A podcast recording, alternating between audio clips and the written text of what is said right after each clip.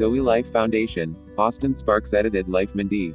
The importance of Christ. It is of supreme importance of a living and clear apprehension of Christ. Because no one can lay another foundation than that which is laid, which is Jesus Christ. 1 Corinthians 3:11. These words are carefully chosen. It is necessary to show how important this is, undoubtedly. We see all the tragic and terrible conditions with which the apostle had to deal in Corinth were due to an inadequate apprehension of Christ. But there is much more than we find in this letter to prove this need, and it is perhaps about an aspect in which we will dwell more particularly at this time. The words familiar to him, about the foundation and the building. The apostle says, I laid a foundation, you cannot lay another foundation than that which is laid, which is Jesus Christ.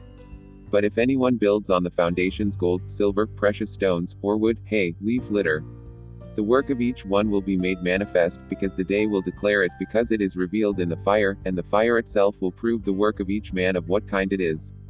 We need to ask the question What work do you mean there? What does that relate to, the work of each of the men? I do not believe that the apostle is here referring to Christian service but to all things.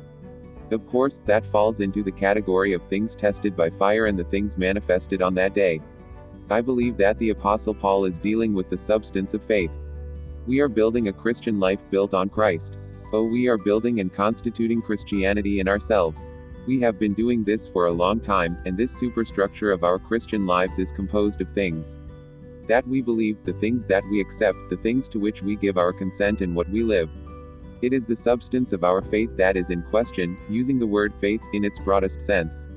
If we see the nature of the building is the composition of the Christian life of each one of us, that is, what we live constitutes the substance, the material, the elements, the characteristics. This is where the apostle is applying this great difference between earthly wisdom and heavenly wisdom. These Greeks at Corinth, due to their natural inclination and disposition to reduce everything to a philosophy, had incorporated Christianity to such a large extent, considering it as a philosophy and managing it as such, examine, dissect, evaluate according to the standards of worldly wisdom, philosophical thought, and interpretation, and rhetoric. So they looked at the preaching, the teaching, from that point of view and mentally, intellectually, they seized the Christian truth and they did it, with a human and worldly interpretation.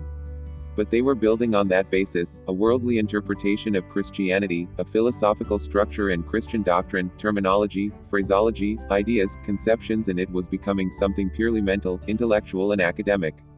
It was purely external. The result was that, although they had all that worldly structure of Christianity, Christian thought, Christian ideas and Christian doctrines, they were behaving in the most striking way among themselves and in holy things. The constituents of a Christian religious life. He had no living relationship with his inner condition with his new heart or spirit.